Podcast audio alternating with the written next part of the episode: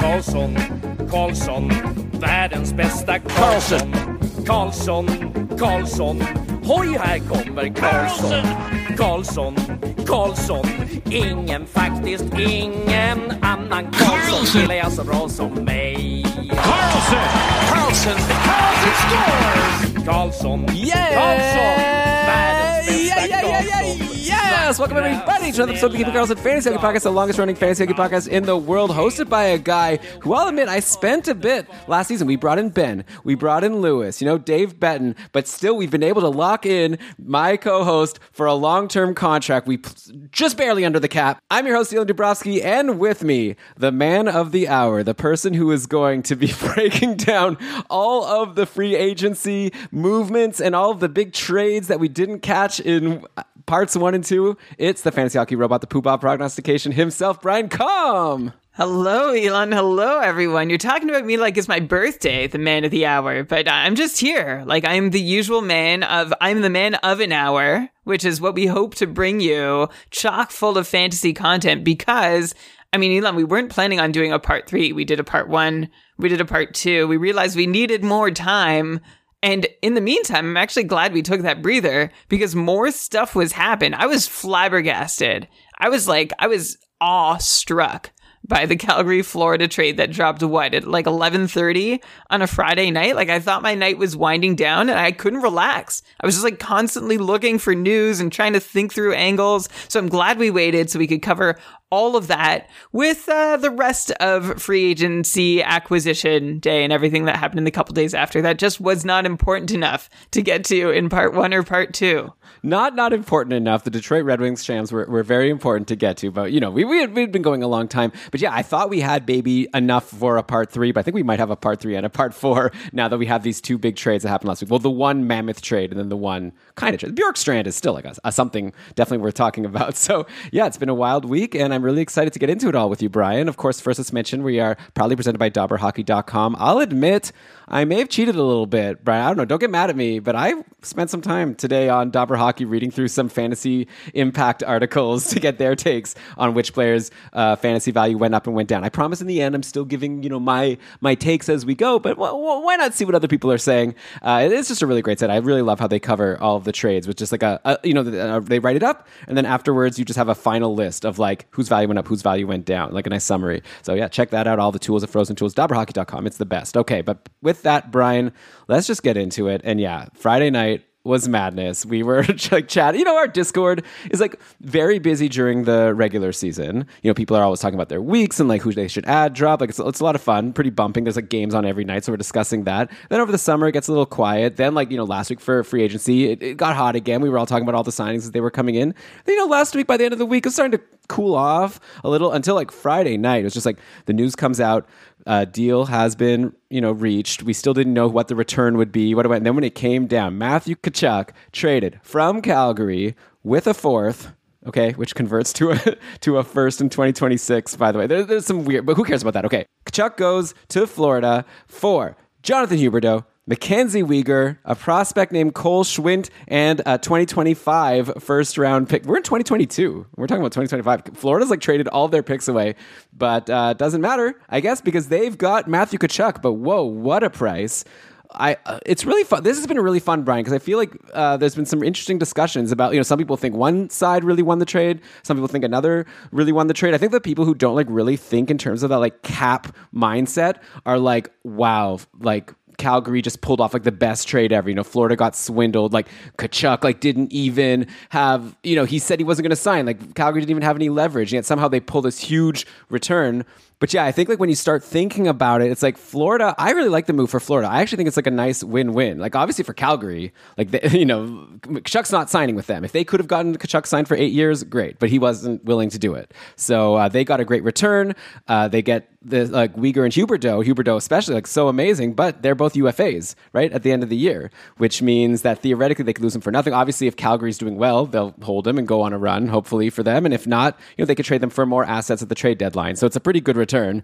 uh, for a player who wasn't planning to sign. And for Florida, you might think they lost these guys, but like think about it. Like either they were going to like people are saying, oh, if, as long as Huberdeau didn't ask for like a crazy amount of money, then like Florida loses this deal because they could have just like signed for Huberdeau. But you have to think of it like Huberdeau uh, Uh, de- demands a huge contract, right? He's been so amazing. He just coming off like a career year. He would have wanted an eight year contract of his own for probably the same amount of money, like nine point five mil. But that's like taking you from age thirty to thirty eight. That's like a classic, you know, thirties contract where a team signs it because they want help in the short term, even though they know it's going to hurt them in the long term. Like as opposed to like the Matthew Tkachuk deal, where like they've got eight years of Matthew Tkachuk in his prime from like twenty four to thirty two. So I feel like for Florida, you know, but yeah, you could you could like nitpick on whether like they're they've downgraded for next year. We'll also see what they do to make up for the cap space they've gained from losing Weegar. Maybe they pick up a defenseman. Uh, we'll talk about the fantasy impact if uh, they don't. I, I think Gustav Forsling gets a bump in that case. But uh, I don't know, Brian. I have so many thoughts. But yeah, I think in general, Florida like really helps themselves out in the long term because they are not stuck with any like bad contracts, like you know, three four years from now of like aging players who are getting paid like superstars. So that's my general take on the trade. Do you have any general thoughts of your own before we get into the fantasy impact here? My, I, I mean, you shared. I feel like every thought that could possibly be had on the trade already. So I'm not sure exactly what more I could offer. Except, well, I don't know. Maybe I, I, thought you'd maybe argue with me. Like a couple of my friends, my friend Mike today was like, "No, but like Huberdeau is so." Ma-. And I'm like, "I know, but the cap." I think it's good. Honestly, I think it's fine. Like at first it made zero sense, and then the more I thought about it, the more sense it started feeling like it made. I wonder if Florida is going to find themselves in in cap trouble at some point because of the contract, but they wanted I I agree on the the point that why not commit to a young player rather than an old player if you're basically going to have to pay the same amounts of money and offer the same term to both?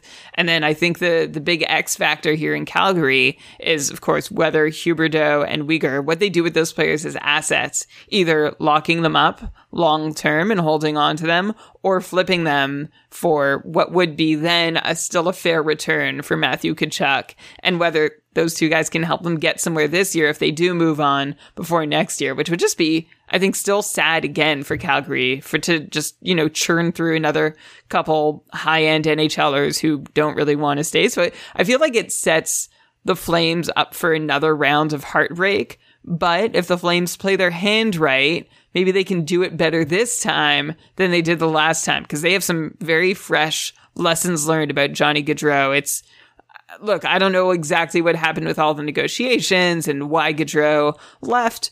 Uh, I mean, I read his little thing in the Players Tribune, Dear Calgary, uh, about the reasons he left, and I followed all the news around it. But you would think that that's something that he might have been closer to knowing during the season and that Calgary might have tried to get proactive with. And so I, I, I hope they won't make the same mistake twice and that they'll either know that if, if these guys are committed, they're going to get them committed on paper. And if they're not, they're going to get good assets. So I think honestly, it's going to be really interesting a year from now to see what happens to really judge the trade. But like for this next NHL season, it looks pretty fair. Like I think both teams serve a need. It makes sense. I think it's about fair value going each way. Again, that depends a lot on what Calgary does with those assets, but I'm going to give them the benefit of the doubt at this point, and we'll see how that happens. But let's dig into fantasy impact, right? Yeah. Definitely. Okay. By the way, I have to correct myself. Uh, Shams just uh, told me that Florida's actually over the cap right now, so I guess they don't. They're not going to be able to sign a defenseman. So there you go. My Gustav Forsling take is is going to hold because uh, he had a good run, by the way. And now with Weegar gone, maybe he's like the next guy to get power play time after Ekblad. I guess also they have Montour. But anyway, uh, the main person we should discuss first is Matthew Tkachuk. So I believe we've talked about him recently. Just in our last episode we did together, Brian, we talked about Gaudreau leaving and how like him leaving is going to like hurt a guy like Tkachuk who's just had a career year himself. He had 104 points, 42 goals. Like, what a perfect time for him to cash in. Like, I think what he did was brilliant, uh, just as a business person, right? It's like he's coming off this amazing season. Now Gaudreau is leaving. Why not like force a trade or force like a con? I guess he could have just signed a contract with Calgary, right? But I guess the main smart thing I think is getting that contract now before he had to play a season without Gaudreau, where potentially people would say, "Oh, well, maybe you were just so well doing so well because you were playing with this like Gaudreau season that was like out of this world." Uh, so now Tkachuk is locked in, and he goes to Florida, and I'm like, you know, it's hard for me to decide if I think this is good or bad for him. Like I think it's obviously good for him considering that he was going to play on a Calgary team without Gaudreau, and now he goes to Florida, where I don't know who's he going to play with. I guess uh, the Barkov line would be the best place, right? If it's like Barkov, Verhaeghe, and Tkachuk, I can't see it being better than that. I guess, or he could play with like a Reinhart and Sam Bennett on the second line, which is not as exciting actually. So it's really hard for me to give a fantasy take right now. I I will say that I'm still with you in what you said last week that Tkachuk's numbers are probably going to go down. Uh, even like you were talking in terms of like him staying in Calgary. I think even going to Florida, I think it's gonna be very hard for him to hit 42 goals and 104 points. But if he does play with Barkov all season and is on the top power play, like I, I think he could be close.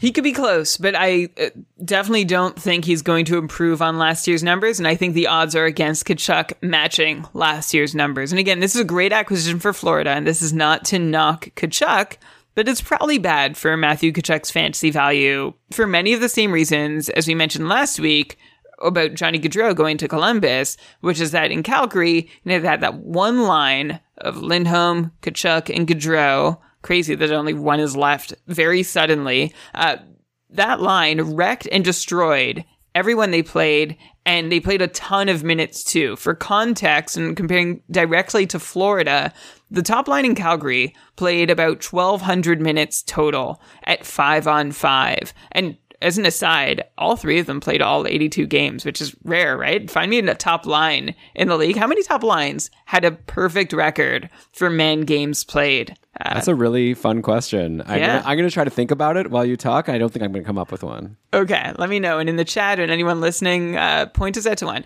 Uh, so anyway, the top line in Calgary played about 14 and a half minutes a night at five on five.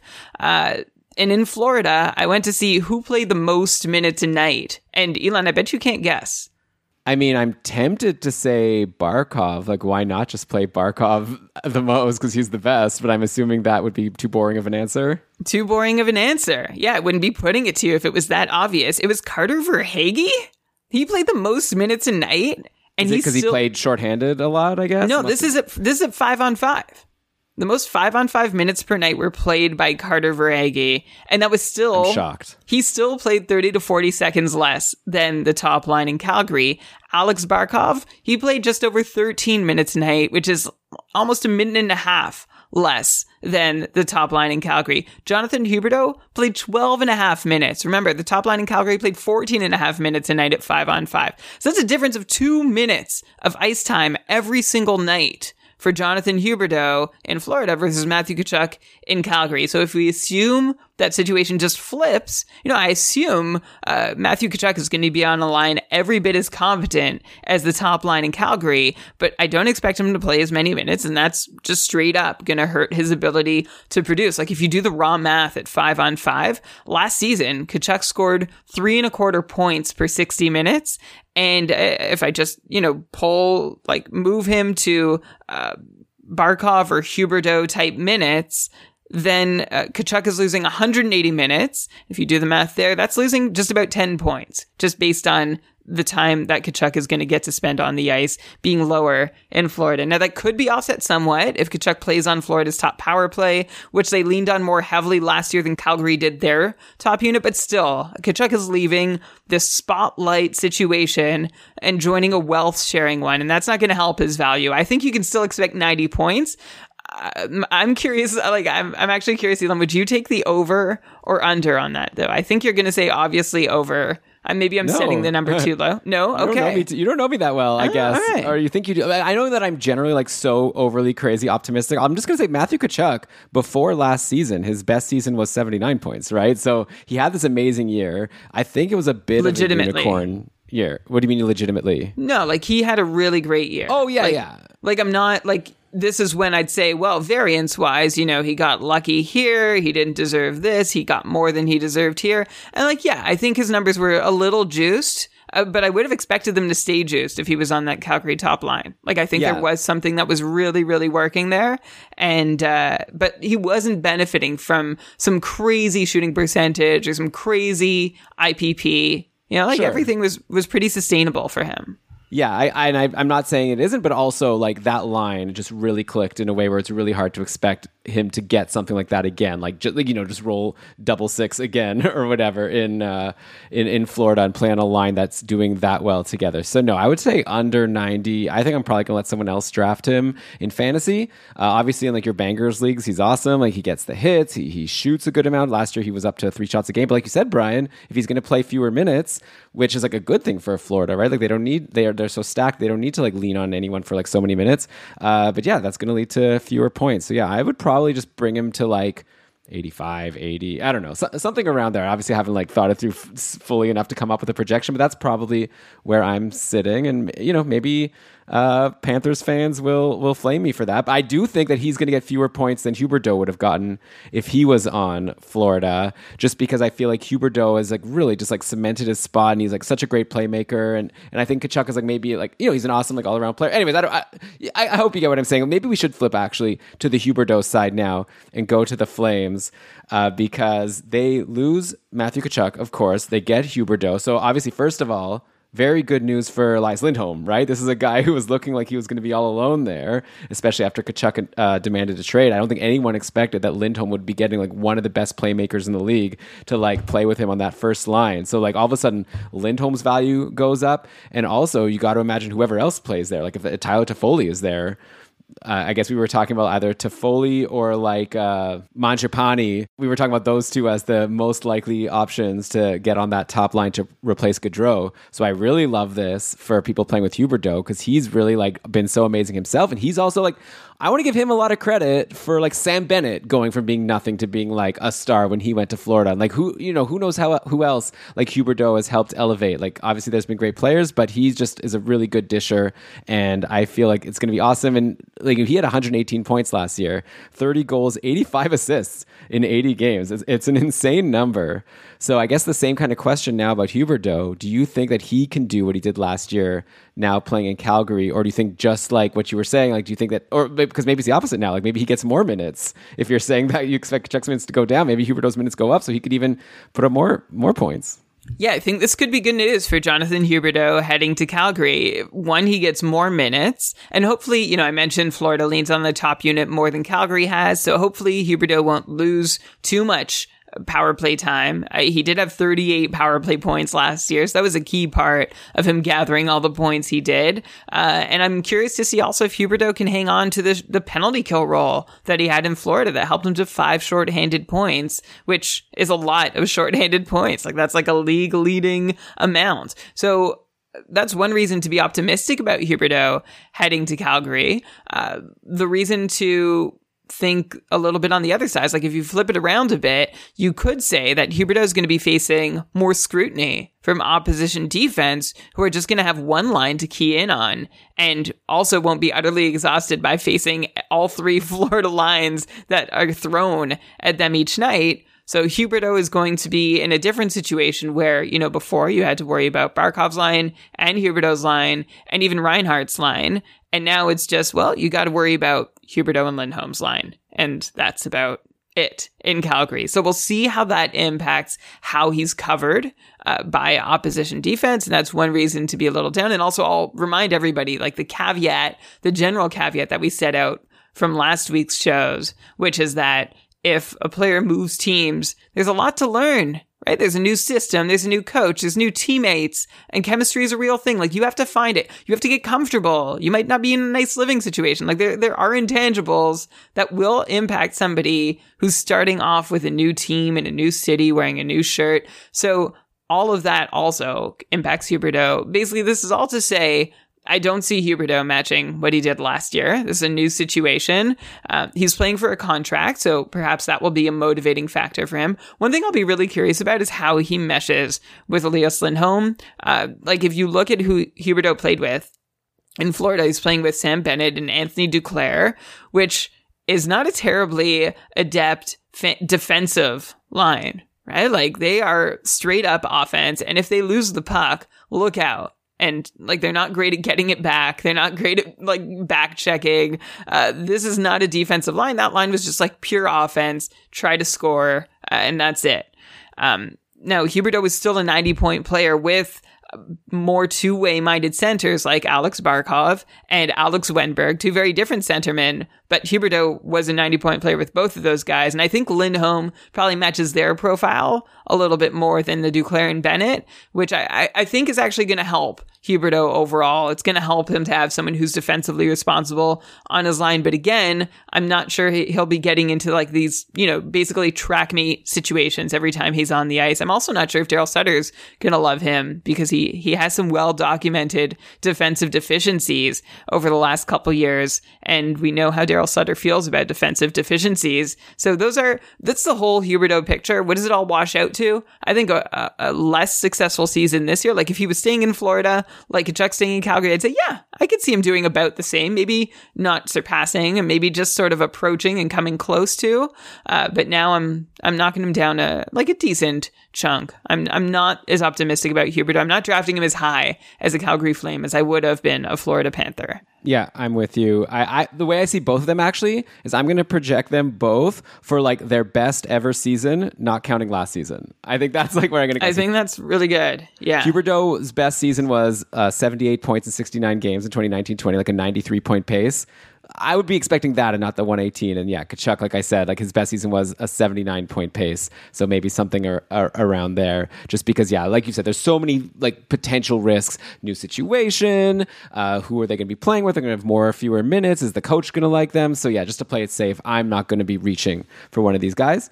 Uh, of course, then we still have Mackenzie Weegar here in the conversation to finish this discussion. So he himself had like a huge breakout two seasons ago, right? He was a kind of an I don't want to say a nobody, but you know he wasn't like an impact player for fantasy. He wasn't like someone we brought up on keeping Karlsson a lot. And then in 2020, 21, he just like exploded. Like 36 points in 54 games for a 55 point pace. Like along with all of his peripherals, made him like a super valuable player in fantasy. And last year, like he fell off a bit. He ended up with 44 points, but still still that's like pretty useful in, in fantasy. And he was actually even a lot better for a lot of the year, then really kind of fell off right at the end, only nine points in his last 18 games. Uh, so Weegar now goes to a Calgary team. And I think for offense, it'll be obviously we have to like project him because like he's now a player that you're going to have to consider drafting in fantasy.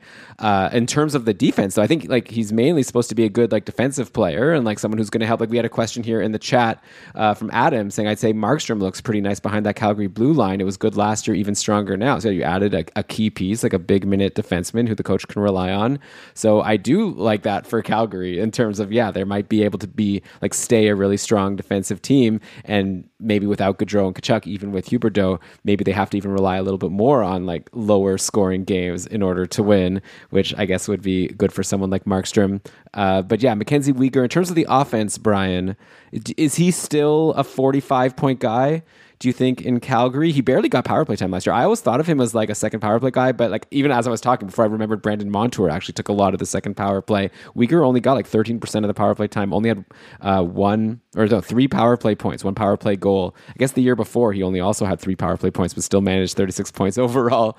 Uh, so yeah, does he have enough in him to like be this like offensive player that he was in Florida, or do we just have because remember also Florida was winning games like nine to one. Like remember all those crazy games where they just scored so many goals? Like Calgary, I don't see them doing that this year with just this one good line for forwards in terms of offense. So yeah, I don't know. I, am like talking myself into the answer as I go, Brian. But like I kind of feel like Mackenzie Weegar's fantasy value goes down a bit in terms of offense. For sure. And that's basically because he's on a less offensive team in Calgary than he was in Florida. Like, great on ice numbers for Mackenzie Weegar last season, which helped him to 45 points. And everything under, like, that looks to be about what he deserved. The year before, the, the 55 point pace that Weegar put together uh, seemed a touch high, although not like unreasonably high either. So I think this is Weegar's range, 45 to 55 points. I'm reluctant to say he's going to go down though in points because I think this is the sort of player who is going to get 40 or 45 points and Calgary was not far behind. Like you're looking at 5 on 5 expected goals rates. Uh, Calgary was 5th in the league last season. Florida was first. And of course Calgary might not be as high this season because of losing Gaudreau uh, like and making adjustments. It's so hard to talk about Calgary now just cuz like I've never seen a top line change this much. Like it's it's brand new. Like Elias Lindholm is the only survivor. And so trying to figure out exactly what that means is is a big guess. But if I were to guess, I would guess that the line is not going to be as successful and Calgary won't be as successful offensively. And even though, by the way, Calgary was fifth uh, in expected goals per 60 last season uh, and Florida was first, it doesn't feel like a big gap, but it's basically a third of a goal per 60 minutes. So uh, every three games, five on five, there was a goal. Um, anyway, so just to put it in perspective, Calgary is not going to score as many goals with Weegar on the ice as Florida did, and I think that's going to hurt his point totals. I'd still put him around 40, 45 points, but yeah, I think I'd have to look at a guy like, you know, I'm not going to say no, I, he's better than Noah Hanifin, I think, offensively, and, and, and Hanifin had a 49 point season last year, but again, Calgary's offense is not expected to be as strong, so I would have both in the 40 to 45 point range. And if I had to pick one to do better, I might lean Weegar just by a smidge. Yeah, I don't know. Like, it's hard to say if he's better than Noah Hanifin. Like, we've seen him put up a lot of points on a Florida team that scored a ton of goals. Like, Noah Hanifin, yeah, just had this breakout season, like you said. Yeah. Uh, Hunter Mooney in the chat here said, I think uh, Weegar legitimately challenges for top power play. The thing is, like, going into last year, we really thought that Noah Hanifin was. I remember I read an article on The Athletic, and I was like so convinced this was going to be the year Noah Hanifin's going to take over. Giordano's gone. It's Hanifin's team now. He's going to run the top power play. And it didn't happen. It was Rasmus Andersson. And, like, throughout, and at some point, even Brian, uh, uh a Rasmus Andersson non believer, at some point in the podcast, you were like, you know, I think that Andersson's actually doing pretty well, and he's probably going to hold this job. And at this point, like. I don't know. Like, there's Weegar, there's Hanifin, but if Hanifin couldn't knock, uh, you know, Andersson off of the top power play, I Yeah. feel like Weegar won't. Like, Weegar didn't even play top power play last year, so obviously anything's possible. But I think that I would not expect Weegar to take the top power play. With all due respect to Hunter Mooney. Yeah, I w- I wouldn't either. And I also see like Noah Hanifin's big season last year came with 13 power play points from the second unit largely. And Rasmus Andersson seems to have finally won Daryl Sutter over, right? Like it's been a weird uh, two seasons where no Flames defenseman could really earn Sutter's trust or favor. And it seems like Andersson's done that. So uh, it would be hard for me to imagine him being pulled off the top unit. And like you said, Elon, if Weegar wasn't even second power play in Florida, I wouldn't expect him to even make second power play in Calgary, especially since Hanifin did so well there. Yeah, okay, Brian, I think we're on the same page. By the way, when I read that it's like Hunter Mooney in the chat, for some reason I jumped. Remember Sean Mooney, the interviewer from WWF in like the 80s? No. I, I don't know. I, he really like jumped to my head. I, I got a nice nostalgic feeling. But okay, does that? co- I guess we've covered the trade, right? Like obviously we could talk forever about what this means. A lot of people in the chat here are having a really interesting conversation about like what this means overall for the teams in Calgary and Florida. But probably we should move on because it's been around like a half an hour. Uh, so let's talk about the other trade that happened this week, which was Oliver Bjorkstrand being sent from Columbus to Seattle for nothing. Basically, absolutely nothing. What? Stupid. No, did it, a couple people got the reference from last week. It's uh, one of my favorite movies. If you if you know what I'm talking about, I think you should uh, rewatch. It's, it's funnier as an adult, I think. Uh, but You yeah, name the movie? Should I? Oh, I guess last week I said you could guess, and now I guess I'll just say UHF Weird Al's like only movie. The, it's so funny. Like trust me, like you're gonna have a fun. I invite friends over. Make it like a. Don't just watch it by yourself. Like you know, make it an event. It, it, it's special. It also has uh, Michael, young Michael Richards, young Fran Drescher. Uh, but anyways, back to hockey. So yeah, we've got uh, Oliver Bjorkstrand going to Seattle. I guess we knew this was going to happen. We talked last week about how when Columbus signed Johnny Gaudreau, it all comes back to Johnny Gaudreau, right? So when they signed him, it was like clearly they didn't realize when they went into the offseason that they were going to be doing that. It was like a last minute thing, that an opportunity, and they spent all their money unfortunately they had like signed Erik Gudbranson like a few minutes before I think and so then now he's locked into 4 million. So yeah we knew they were gonna have to dump someone because they were over the cap and it looks like Bjorkstrand was the casualty. So stinks for Columbus. I mean, to quickly go over the Columbus fantasy impact, we were saying that with Gaudreau in the picture, that was going to bump someone from potential power play role. Uh, so you know, now, like one more person, like either a Voracek or a Nyquist, might be able to stick in the top six, stick on on a power play. So we'll have to see how it all shakes out. But yeah, uh, on Seattle, they uh, you know they took a lot of criticism, Brian, after that uh, draft. Well, I think a lot of people actually were still excited about them after their expansion draft. I think they were just like looking at it with rose-colored glasses, thinking like, well, you know, let, us just wait and see, because you know, and they were thinking of all these players like back in Vegas, you know, when they had Karlsson and Reilly Smith and, and So, and players who like no one really thought were that good and turned out to be good. So I think a lot of people thought maybe Seattle hit on the same thing. We just didn't realize it yet. But then midway through the season, it started looking like, wow, this team like really blew it. They don't know what they're doing. Now I think people are starting to come back around a little bit, like, well, they really do have a lot of cap space. Like, yeah, they didn't take Tarasenko in the expansion draft, but they were just able to get Bjorkstrand for free. So that's you know that's not too bad.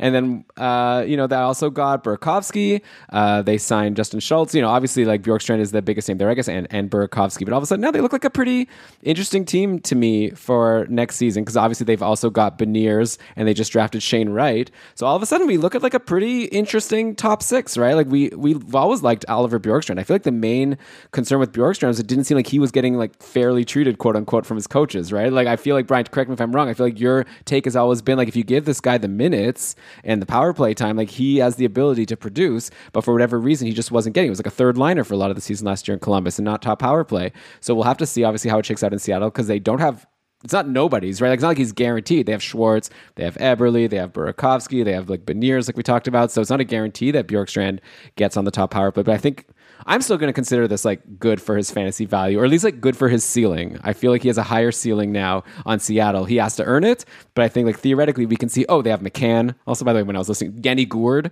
This is, this is a pretty deep team. Like maybe no huge superstars, but I'm I'm into Seattle for next year. I guess the big. By the way, the big thing I think that really hurt them. One of our patrons was saying this uh, earlier today was like Grubauer stunk. I think if Grubauer didn't stink last year, we'd be having a different conversation about Seattle's first season. I think they would have been like a much better team. Like I think overall the team wasn't as bad as they looked just because they got no goaltending. They took a big bet. Ron Francis took a big bet, spending and it didn't probably didn't even feel like a big bet because he was coming off a great you know season and he had a pretty good career.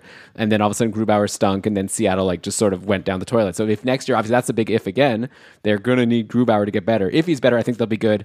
But okay, I've again talked a lot. I think that'll be a lot about of this episode. Just me like talking a lot and then jump throwing to you to talk a lot. Uh, but yeah, Bjorkstrand. Let's start there. Uh, do you think that this increases his fantasy value? Definitely. It does, or at least it, it increases the potential for fantasy value. You talked about how we've seen this huge upside from him in recent years, and like he seems to be, you know, kind of maligned by the coaching staff and never really given an opportunity. And last year was supposed to be a bit of a coming out party for him and it wasn't. And we agonized on the show over the reasons why it was one of probably my deepest dives of the year going into what happened with Bjorkstrand last season, uh, through the season. And even while we're thinking of him as such a disappointment, he still managed a near 60 point pace, but that is disappointing when we were hoping for like a breakout 70 point or more season.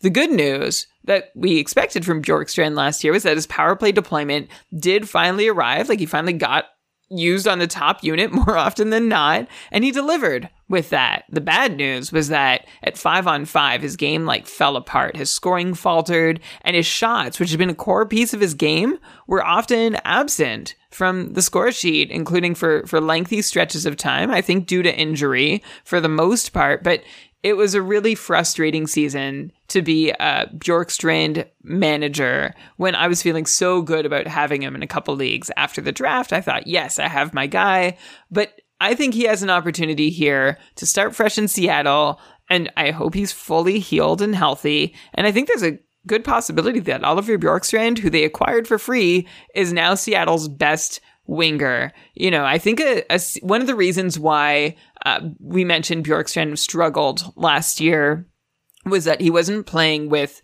Boone Jenner basically, or, or any kind of centerman who could help with his two, like be a two way rock. So that would be like this anchor that Bjorkstrand could sort of use and be his offensive self and not have to worry too much about the defensive aspect and take the risks that he's used to taking and not getting burned by them. Bjorkstrand didn't have that in a centerman last year, but you look at what Seattle's got going on down the middle. They've got Yanni Gourde. Like that could be just what the doctor ordered for Oliver Bjorkstrand as a centerman. They've got Matty Beniers, who, you know, we'll see. They have even Alex Wennberg, who, as I mentioned his name earlier in the show, as having a pretty decent reputation. You love, you love Alex Wennberg. I'm not saying fantasy wise, Elon. Yeah. I'm just saying as a, as a two way forward who could be uh, another former Blue Jacket here too. I liked Wennberg and Bjorkstrand at the same time. One of them proved me right well, and I hope proves me more right, which is Bjorkstrand. So I I like Bjorkstrand in Seattle. I think it's good for him to have this fresh start. I think there's a really great chance he has a solid centerman. I think there's a chance he he remains uh, on the top power play. I mean, you look at the lineup and uh, you see Jaden Schwartz and Jordan Eberle as like the incumbent returning wingers, and like yes, they're going to be fine. They're going to be like 55 point players again. Jared McCann probably the same because he doesn't get huge deployment, even though he would do better if he got more deployment. But Bjorkstrand, I think of anyone in the forward group from last year, because we haven't gotten to Burakovsky yet, but compared to anybody in the forward group in Seattle last year, Burakovsky is the only but one with like huge breakout potential. I'm going to say the same for Burakovsky in a minute, but that's what's exciting about him in Seattle. Okay, so Bjorkstrand, yeah, someone definitely worth taking a swing on in fantasy, like at the right time, right? Like hopefully he falls in drafts based on his numbers next last year, and then I think there's a chance he can do well. Andre Burakovsky is interesting for sure as the other like big acquisition from the Kraken. They've locked him down to uh, I believe it was like five years at 5.5 mil. This is a guy coming off an overall strong season, right? 61 points in 80 games, 22 goals is actually a lower pace than his pre, well, right around, I guess, his pace. He's been around a 63 to 68 point guy in his three seasons in Colorado. Uh, of course, like last season was weird because there were stretches where he was amazing. I remember I added him at one point in free agency, Brian, in our Bubupful league, and he like took like went off, and I was like, oh, I'm so brilliant, I'm so great, and then he went cold, and I dropped him, and then he like went hot again, and I felt bad, but then shortly after he went cold and got dropped again. It was one of those players that just like really like couldn't get on a run. Like like if you even look at the season numbers, if overall like he had was like 14 points for 17 games, 19 points in his uh, next 22 games. So he was like playing like a 70 ish point guy and then really just kind of fell off after that 13 points in his next 21 and then end the season with 15 and 20. And I think Colorado's just one of those teams where it depends so much on where he was playing. Like they had different injuries at different times, but like when he was playing with, he was playing with Kadri for a lot of the start of the year when Kadri had that amazing start. And so obviously that helped all that to say with with Burakovsky, I still don't have a good sense of like is he a guy who can get like a lot of points without playing with superstars, or is he someone that's sort of you know you, you never want to say he's like riding coattails, but more just like is his production is he driving his own production? Now he goes to Seattle, where maybe he doesn't have to drive his own production in Seattle. Like Seattle's obviously not going to score near as, nearly as many goals as Colorado, but again, like let me go through this depth chart, right? Like theoretically, we can be looking at uh, Burakovsky with Beniers and Jaden Schwartz as line one, then Eberle with Gourde and McCann line two. Uh, now I'm talking myself into Bjorkstrand's maybe not having a great chance. Bjorkstrand, line, let's say line three with a Shane Wright rookie, you know, whatever. So it's like uh, there's definitely some good players that Burakovsky could play with. Obviously, we have to see if he gets on the top power play. I don't know. I, am turning to the Brian for this episode. I'm kind of feeling a little pessimistic about Burakovsky overall. I feel like I don't think he'll match what he was able to do in Colorado, just because you know, similar to the Florida thing, like they just scored so many goals. I think he just benefited from being with all these players who score so many goals. Is your take similar, or do you think he can stick around like being a sixty plus point guy? I think there's a good chance he can stick around as a 60 plus point guy. And yeah, this is a real role reversal for you and I, Elon, trying to figure out what's going on. I think one of the things is like for me is whether McCann is going to continue playing wing or play center on the third line. I think there's a good chance he plays wing since Wennberg makes more sense as center. Um, and that would put him in the top six, which is the worry about Oliver Bjorkstrand, just to retroactively touch on that. But I love the Burakovsky signing for Seattle. Uh, if you look at the last three years, Burakovsky no slouch, and that's understating it. He's tied for 22nd in the NHL in 5 on 5 points per 60 minutes. So Burakovsky finds himself in the company of, over the last three seasons, in terms of scoring at 5 on 5, Johnny Gaudreau, Robert Thomas, Max Pacioretty, Matthew Tkachuk, Alex Barkov, Jordan Kyrou, Nick Ehlers. I know that's a bit of a mixed bag, and those guys have different roles and reasons for why they produce but Burakovsky's among them, and I think that's worth noting. Also, he's been a mid 60 point guy, one of the quieter ones over the last three seasons. He didn't have a huge breakout last year like all these other, you know, guys did, and maybe that's why we're not lauding him, but he still put up one of the best point paces of his career. And he did that with second power play production. And one thing I'm very curious about is whether Burakovsky can see top unit power play time in Seattle. Because looking at his power play production, Burakovsky plays like a top unit guy. He just ends up playing on the second unit. I don't know if you remember going way back, Elon, to the early days of the show. It was Marcus Johansson or Andre Burakovsky swapping places on the Washington top power play unit, and neither one could stick. But when Burakovsky was there, he was amazing we've seen him be a legit top power play one guy in the past. I'm curious to see if he gets a look there in Seattle. Of course, the downside to Burakovsky is he's not much of a shooter.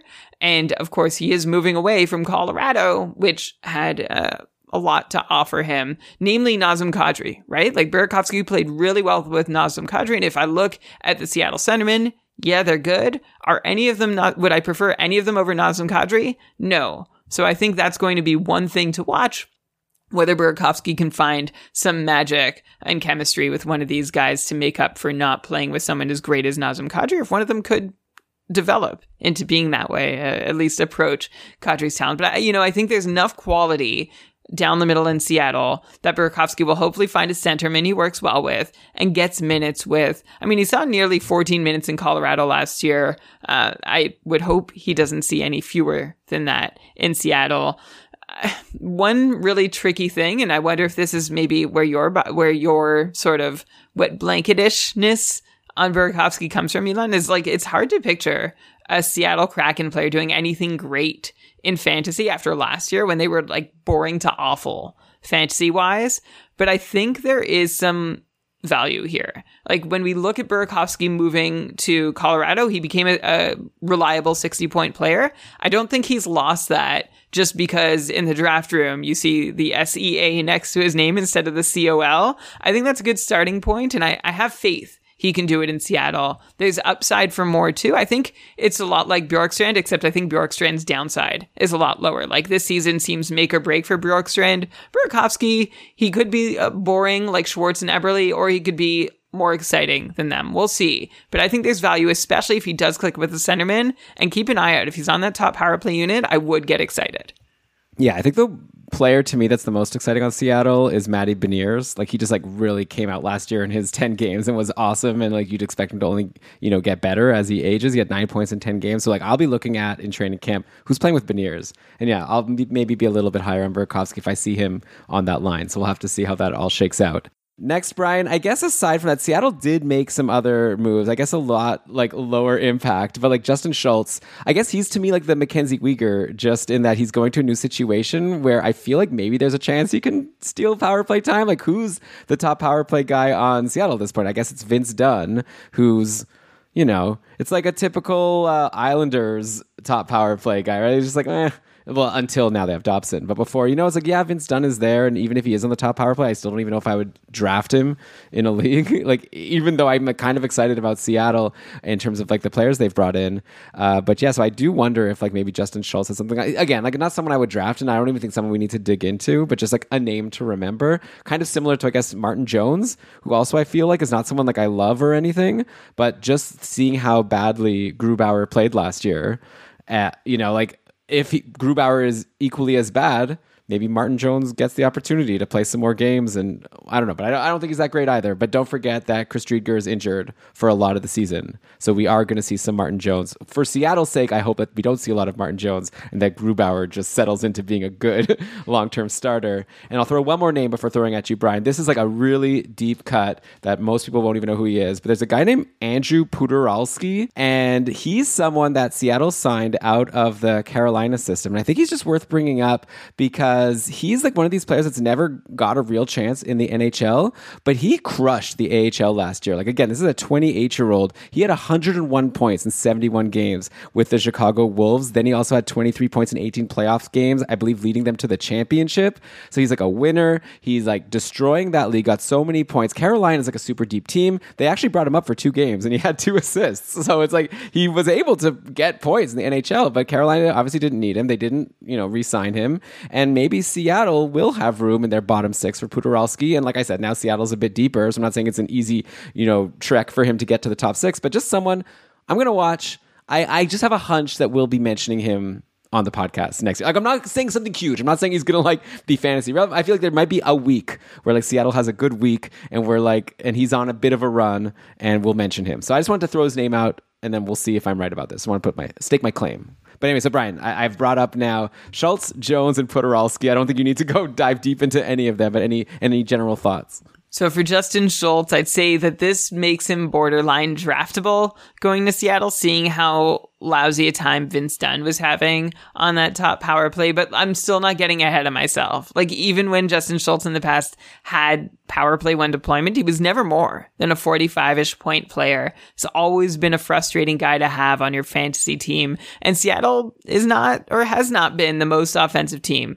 So it could work and maybe he's someone to have on your watch list at the end of a draft or in a deep enough draft. If you want him as like your fifth defenseman or sixth defenseman, okay. You could take him and then see what happens in camp. And if done, the it rem- as the incumbent remains uh, entrenched as the top power play quarterback, just drop him. Like that's what you could do. You could take a flyer, hoping that you you have a guy who gets some power play time in Justin Schultz. But hey, I'm not counting on it. Martin Jones.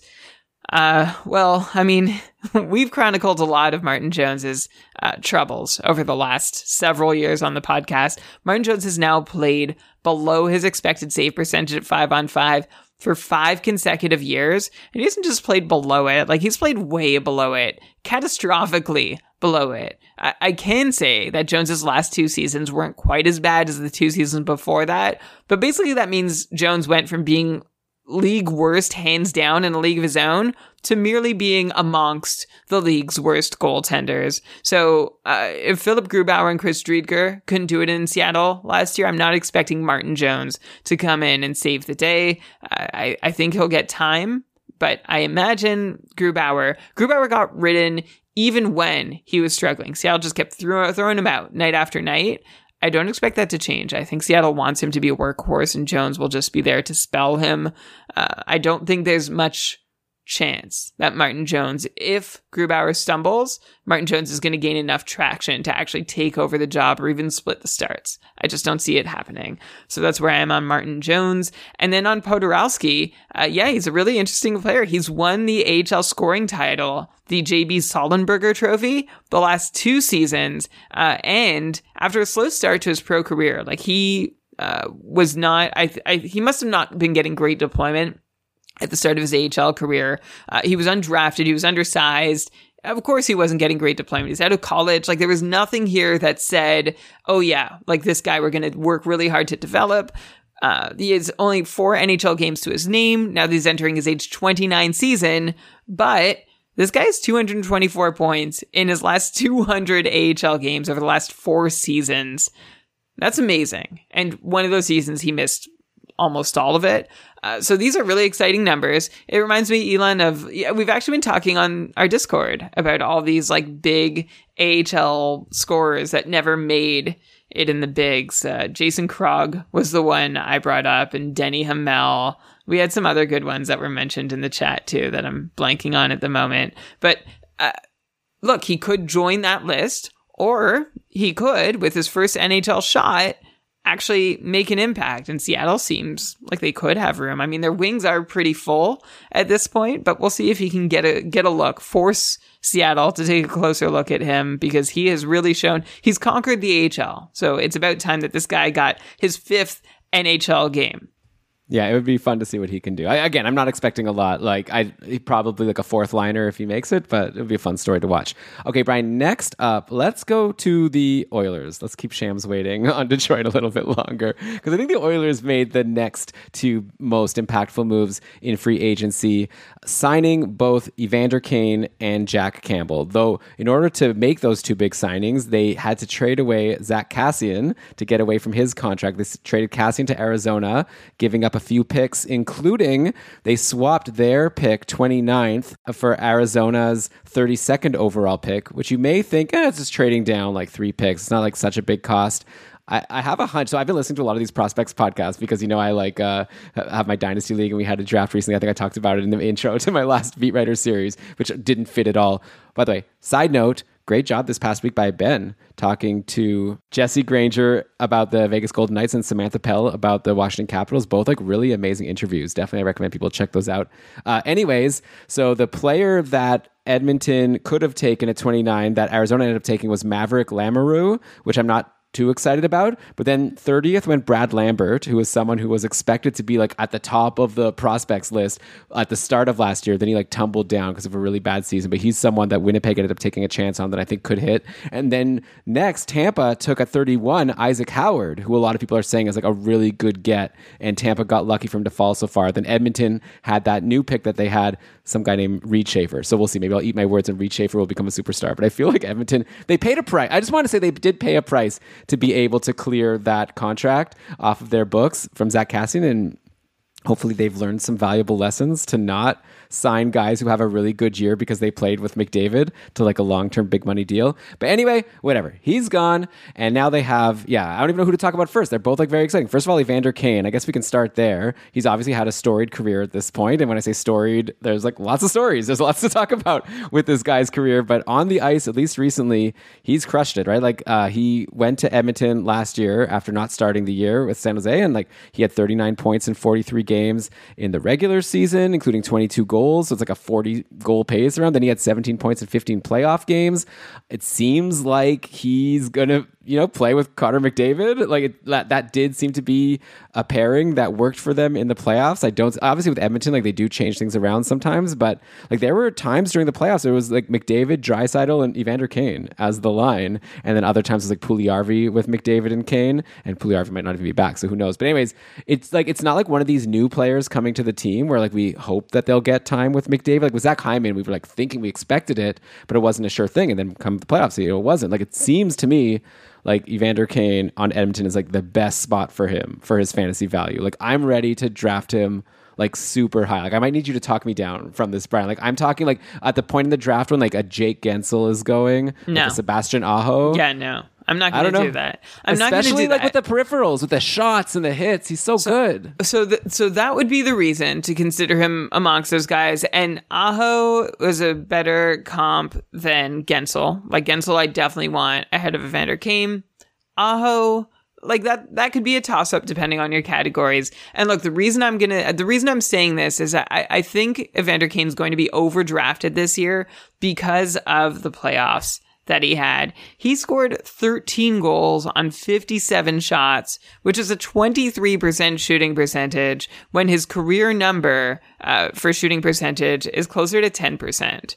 Uh, the last three years, it's also been like in that neighborhood, uh, like a little bit above, but that's too high. And I don't think that's a number that's happening for any logical reason. I don't think it'll sustain.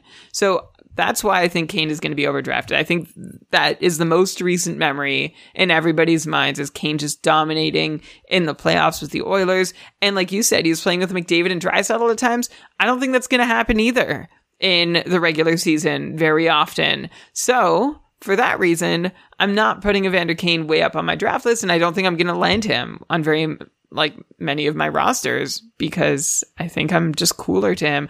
Look, I see a 70, 75 point season here. Remember, even for power play, he's not a lock there. Like he was sharing time. Like he and Zach Hyman were kind of alternating on that top unit in Edmonton. Kane had a 50, 50% share of Edmonton's power play minutes since arriving there in the regular season.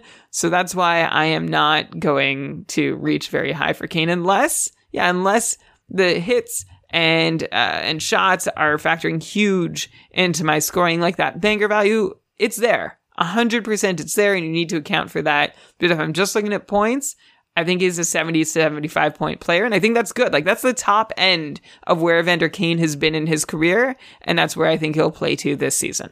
Hmm. Yeah. I mean, clearly we we've got our roles back now with me being too excited and you talking me down. It's like, I know where he's been in his career, but he's also never had a whole season with McDavid. So I guess that's why I'm just like salivating a little. But you're right. Maybe he, maybe I will draft him too high if I get him in, in some leagues. Maybe I won't even get the chance because maybe other people will be even higher on him because I'll still have that voice of Brian Com in my head being like, oh, you know, he had a really good playoffs. uh, but okay. I could see, like, it's not very far from me eating my words here. Like, th- he could totally go off for all the reasons you said. I'm just not seeing from the regular season sample we saw, and we saw a pretty good sample. We saw half a year of Evander Kane in Edmonton, and Yeah. he didn't he didn't produce uh, like otherworldly numbers, and he had less of a power play role than he's had in the past. I guess though, if you wanted to then, on the other hand, You could say that maybe it took him some, they eased him in a little bit. Like, you know, he hadn't played for a while. He was developing, like, by the playoffs, maybe he'd like locked in his chemistry with McDavid. Like, I don't know. But, anyways, this is all stories. This is just all things we're saying. So we'll, we'll find out soon enough. Uh, Jack Campbell. So he's another guy who recently has been really good. I guess depending actually how you look. Actually, he was actually his best in 2020 21, right? He had a killer uh, first season, like starting as the starter for the Leafs. He had a 921 save percentage, but only in 22 games, a pretty small sample size. And then last season, he started like so hot. He like I'm looking at the quarterly splits on Frozen Tools. He had a 944 save percentage in his first 15 games, and he had a 931 save percentage in his next 10 games. So through 25 games, he was like in fantasy like a league winner, like a t- like top of the league, winning almost all his games with huge save percentage numbers. And then for his final 24 games, like tumbled like so far, like just like down the toilet. The opposite of Thomas Greiss from a couple seasons ago. Like this was like lower than 900 save percentage for the second half of the season. Obviously, he was dealing with some injuries.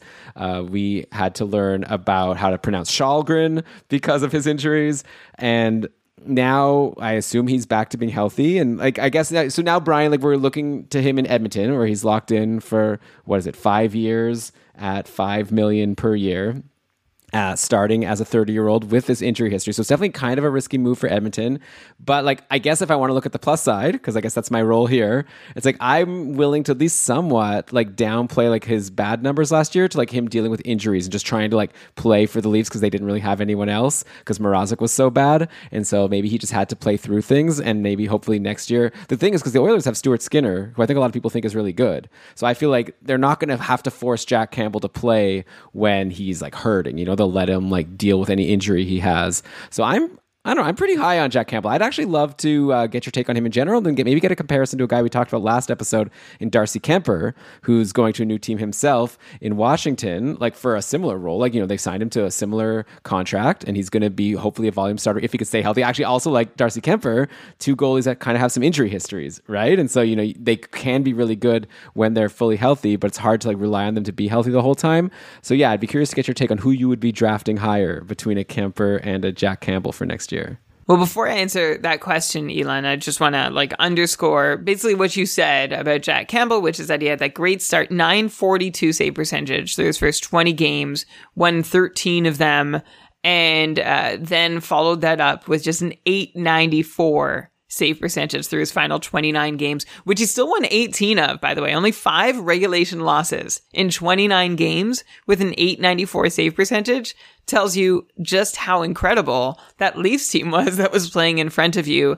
And Elon, I am totally with you that we can't count out that Campbell was playing injured or not 100% or was working through some other stuff that he just wasn't ready to be in the net night in, night out. And that's why he struggled. But boy, did, did he struggle. And I would like to think that he would have been shut down if he was playing this badly because he wasn't 100%. But of course, we know that the Leafs were in kind of a dire situation and wanted it up, up and running and ready for the playoffs. In any case, it's really hard to get a handle on what to expect from Jack Campbell in Edmonton next year. I feel like Darcy Kuemper, I just feel a little more comfortable and confident with like that the team in front of him is a little more stable and that Darcy Kuemper's had at least a few years of being a good goalie under his belt. And those are the reasons why I'd prefer Kuemper to Campbell. Uh, it's not to say that I have like huge, like I'm so sure that Kuemper is going to outplay Campbell. Like Campbell could put together an incredible year in Edmonton. It could absolutely happen. I'm not at all counting him out, but it just feels like a, a little riskier than Darcy Kuemper in Washington. Yeah, I think that's fair. And also, maybe we're not like giving a fair shake to the Oilers fans who probably don't care about the comparison to Kuemper. They're probably just excited about the comparison to like a Mike Smith or a Koskinen. Like now, like assuming that Campbell's healthy, I think it's got to be exciting to finally not go into a season like scared of what's happening in net. Like I think we're we're into Stuart Skinner as a prospect, and Jack Campbell has proven that he has the ability to play really well when healthy. So yeah, good for the Oilers to finally shore up their goaltending. We'll see how this you know plays out over five years uh, because you know you're getting a guy again like with Huberdeau, right? We were saying like Huberdeau's awesome now, but how's he going to be in like three, four years? So that's the same kind of situation. And, and by the way, Huberdeau would have wanted a eight year contract. Campbell had to accept a five year contract. Uh, so yeah, like good for the Oilers. Uh, I guess we'll have to see. Well, their defense is it. Where are we with the Oilers defense right now? They've like Duncan Keith has retired.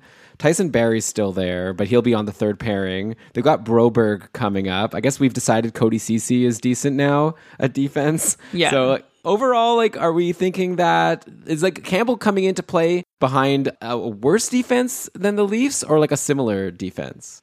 I think it's probably not as good a defense, but it is better since Jay Woodcroft has come to town. Like there is a system now, and the Edmonton top four is actually pretty good. Like, yeah, we can now comfortably say Cody Ceci has found his role, he's found his partner, and yeah, he makes some egregious mistakes every so often, but he's fine playing a top pairing role with Darnell Nurse. And then you have Brett Kulak, who's great, and Evan Bouchard on the second pair. That third pair is where it gets dicey if you're looking at Broberg and Barrie as being the ones on it. Um, but all in all, uh, like, yeah, Edmonton has a decent defense. It's really just up front. Like, what are you doing when you have your third and fourth lines on the ice? When you have, I'm just reading off the depth chart here, Ryan McLeod and Derek Ryan or Devin Shore centering your third and fourth lines. What's going on there? And I think that's when you're really concerned. But of course, the Oilers get around that by playing the McDavid and Draisaitl lines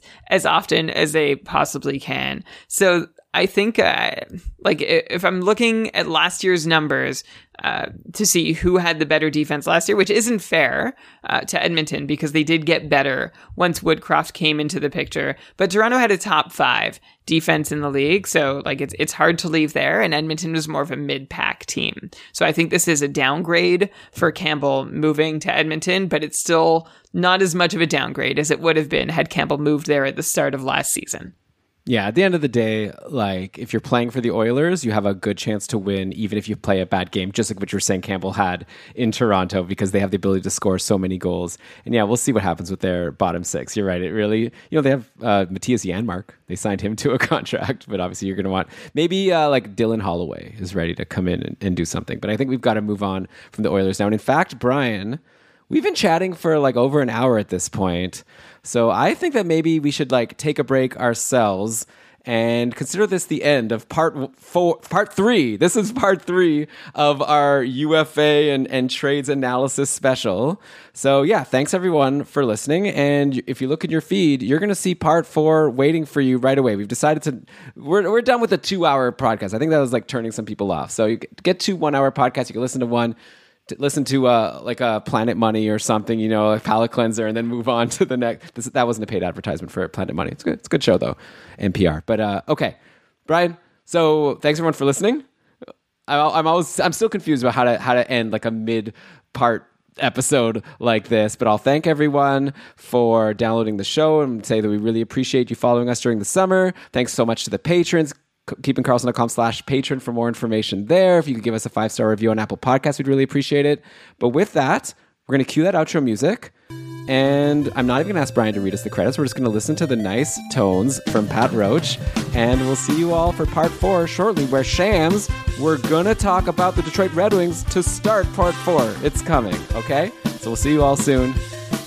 Uh, until next time, just remember that fantasy hockey is for everyone. See you on the other side.